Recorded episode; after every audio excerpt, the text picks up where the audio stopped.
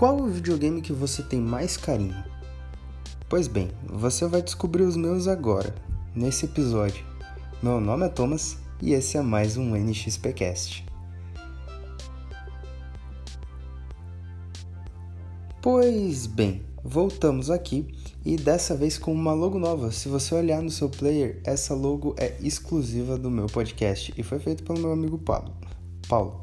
Então, todo crédito para ele, que desde o 9º ano, vulgo 8ª série, minto, desde a 7ª série a gente compartilha experiências sobre videogames, veja só vocês. Na época ele com o seu Xbox 360 e eu com o meu PlayStation 3, e a gente nas nossas infindáveis console wars totalmente ingênuas à época, comparando quem tinha os melhores exclusivos e gráficos, e o PlayStation 3 tinha um chip Cell, mas o Xbox 360 tinha Gears of War, e por aí vai. Bom... Foi um tempo que com certeza não vai voltar mais. O mais engraçado é que até hoje a gente se reúne pra falar e pra jogar, o que é muito bizarro, né? O tempo passa e os hábitos se mantêm. Com um amigo de tão bom caráter e tão legal que ele é, obviamente eu não poderia deixar de perder contato com ele. Enfim. Os videogames que eu mais tenho carinho são basicamente 2, ok? E eu vou explicar pra vocês o porquê. A minha vida nos videogames, ela é relativamente curta, não?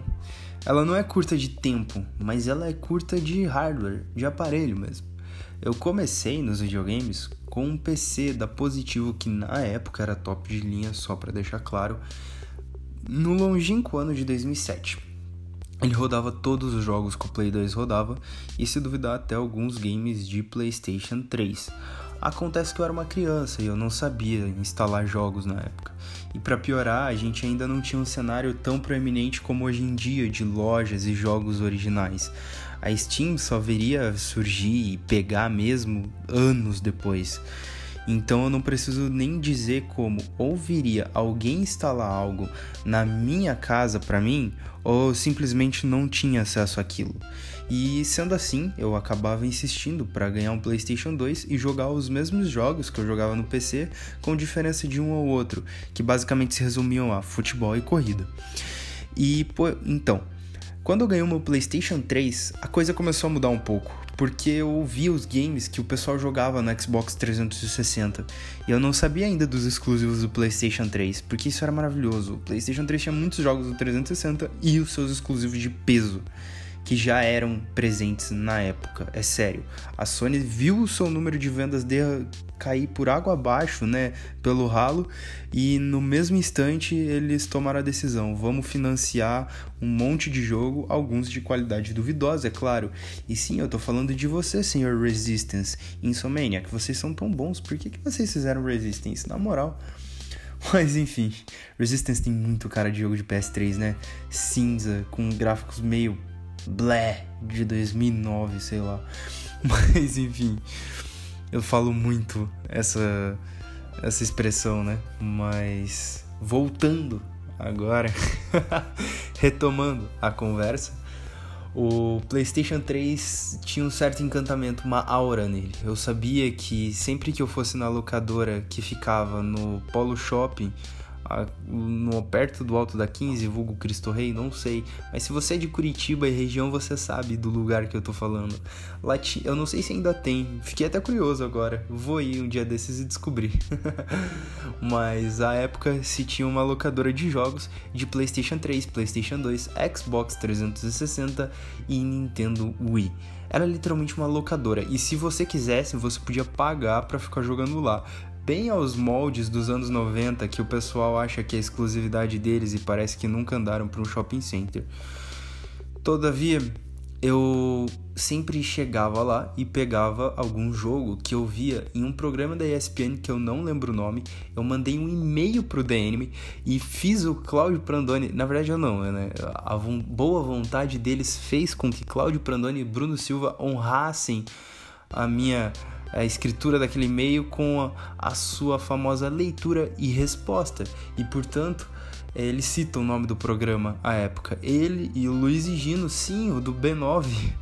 Pois é, apresentava um programa de games na ESPN, mas nada focado em esportes. O mais próximo que eles tinham em esportes era que se enviava o seu gol mais bonito que você tinha feito naquela semana para que ele ficasse entre os melhores. E acho que o melhor da semana ou o melhor do mês, alguma coisa assim, tinha o seu nome na... O seu nome não, o gol inteiro, o lance inteiro narrado pelo PVC, o que era muito legal para a época. Era realmente um programa meio inovador, naquela era já com o YouTube, mas ainda engatinhando. E sempre que eu ouvi falar de um jogo, seja Mass Effect, Helene Noir, Max Payne 3 e afins, eu ia lá e saber qual era daquele jogo.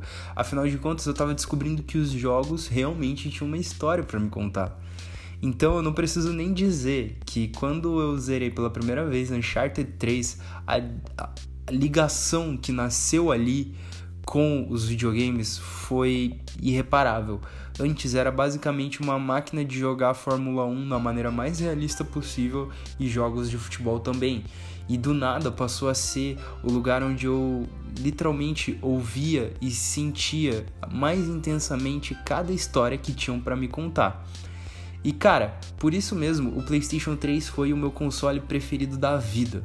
Porque várias as vezes que eu descobri muitos jogos totalmente inesperados, e sim, eu tô falando de você, Bulletstorm, entre outros que eu não poderia conhecer em nenhum outro console, porque era aquele que eu tinha na época. E basicamente o ato de ir todo fim de semana, principalmente quando eu comecei de fato a zerar os jogos, trocar um jogo por outro e pagar, sei lá, 10, 20 reais na Gaming Box de São José dos Pinhais. Cara, sério, eu pentelhava muito aqueles vendedores, mas o simples ato de ir no centro, pegar uma revista PlayStation, comer um pastel com meu pai, passar na loja e pegar o jogo novo da semana era mágico, entende? É literalmente uma sensação muito nostálgica no pleno e bom sentido da palavra.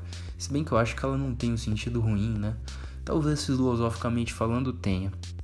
Entretanto, é claro e evidente que o PlayStation 3 me marcou muito mais do que apenas por The Last of Us, Uncharted e qualquer outro exclusivo que você possa citar aqui.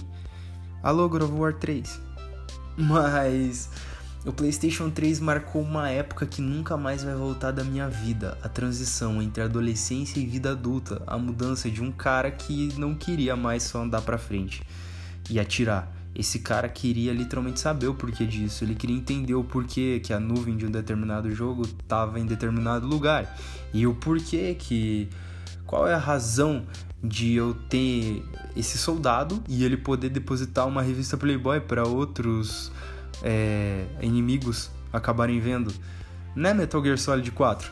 Mas enfim... O PlayStation 3 realmente foi o console que eu mais amei na minha vida. E é simples, porque essa época já passou. Talvez o console que eu de fato mais amo na minha vida esteja na minha frente agora mesmo. E ele se chama Xbox One. Ele marca a minha volta aos videogames. Ele marca um período onde eu descobri e virou realidade pro gamer brasileiro que você podia pagar pouco, jogar muito e jogar legalmente, sem recorrer à pirataria ou qualquer subterfúgio ilegal. O Xbox One, pra mim, representa a maior mudança que a indústria já viu nos últimos anos na sua forma de vender jogos. O Xbox One é de longe o videogame que eu mais comprei jogos direto da sua loja digital. E não é pelo fato de eu trabalhar hoje em dia e ser economicamente ativo, mas reside no fato de que quando eu gosto muito de um jogo eu quero ter ele no meu catálogo para sempre. Isso aconteceu com Ori, isso aconteceu recentemente com Resident Evil 7, que em uma conta compartilhada com um amigo, ele comprou pra mim, e por aí vai, inúmeros outros jogos.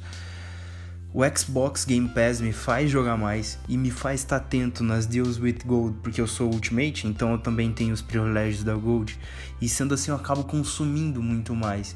E eu consumo de uma maneira responsável, ironicamente. Levo minha vida, levo minha profissão, levo meus estudos, levo meu namoro.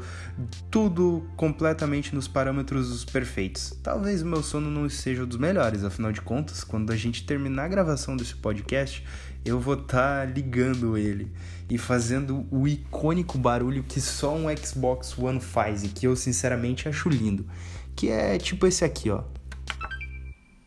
Deu pra ouvir?